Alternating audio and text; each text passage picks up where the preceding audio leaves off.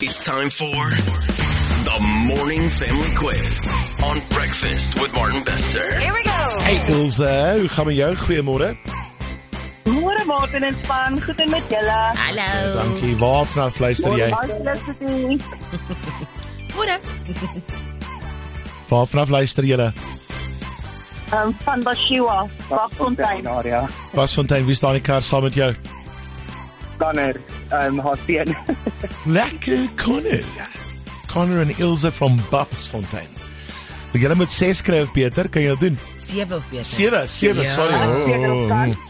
Alright, uh, Ilse en Connor van Babsfontein, 30 sekondes op die klok. Gaan alles oor algemene kennis. Hier gaat ons. Here we go. The chemical symbol R for potassium. Capital K. Minecraft and Fortnite are what? Games, video games. Beijing is the capital of which country? China. What is the first name of the famous French designer who founded Chanel? Soko. Coco, When did South Africa host the FIFA World Cup, Soccer World Cup? 2010.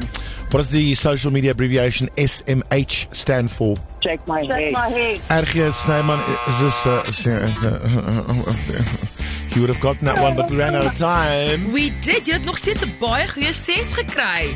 Ja! Oh, Wow. Not good enough to lead the week, but a fantastic score. Jy het Yes. baie goed gedoen. Wie kry die shout-out volgend?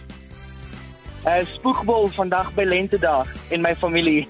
Okay. Oh, cool. Hallo Spoetwolf. Geniet dit. man. Dankie Connor, thanks skills. Dankie julle, dankie julle. Bye.